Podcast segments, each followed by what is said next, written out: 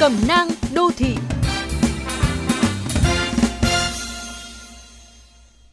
Xin nói trước tới quý thính giả, đặc biệt là chị em, nghe bài năng này chớ vội nổi giận, vì cả giận thì mất sinh, ảnh hưởng đến dung nhan thần thái.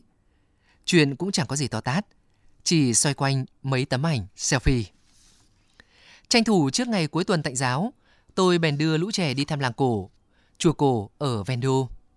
tưởng cũ rêu phong, mái hiên trầm mặc, những thân cây cổ thụ xù xì mốc thách về thời gian. Tất cả tạo nên một không gian cổ kính và hoài niệm, thư thái tĩnh lặng vô cùng.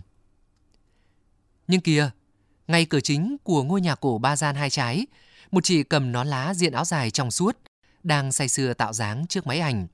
Chị cong chỗ này, vặn chỗ kia, phó nháy thì sang sái chỉnh sửa, ngắm nghía, cảm phiền khách không đi qua đi lại trước ống kính cho đến khi được tấm hình ưng ý mới thôi.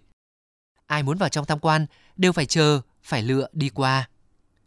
Đến một công trình kiến trúc khác, khi mà gia chủ đang say sưa giới thiệu về lịch sử gần chục thế hệ nối tiếp nhau, gìn giữ mái nhà qua bao thế kỷ, thì một nhóm chụp ảnh kế bên sôi nổi đến mức náo nhiệt, khiến du khách phải căng tai mới nghe thấy thuyết minh. Còn các diễn viên ảnh không rõ đã hiểu biết về điểm đến này chưa mà gần như không mảy may để ý gì ngoài việc chọn khung, chọn góc. Ai cũng thích có được một tấm hình đẹp ghi dấu những nơi mình đã đặt chân. Nhưng mãi chụp ảnh mà quên cả câu chuyện của di tích đẹp thế nào, độc đáo ra sao, thì chuyến đi có phần uổng phí phải không nào? Không chỉ phí với mình, mà việc chụp ảnh quá hồn nhiên của cá nhân hoặc một nhóm người còn làm phí cả thời gian và sự tập trung của người khác.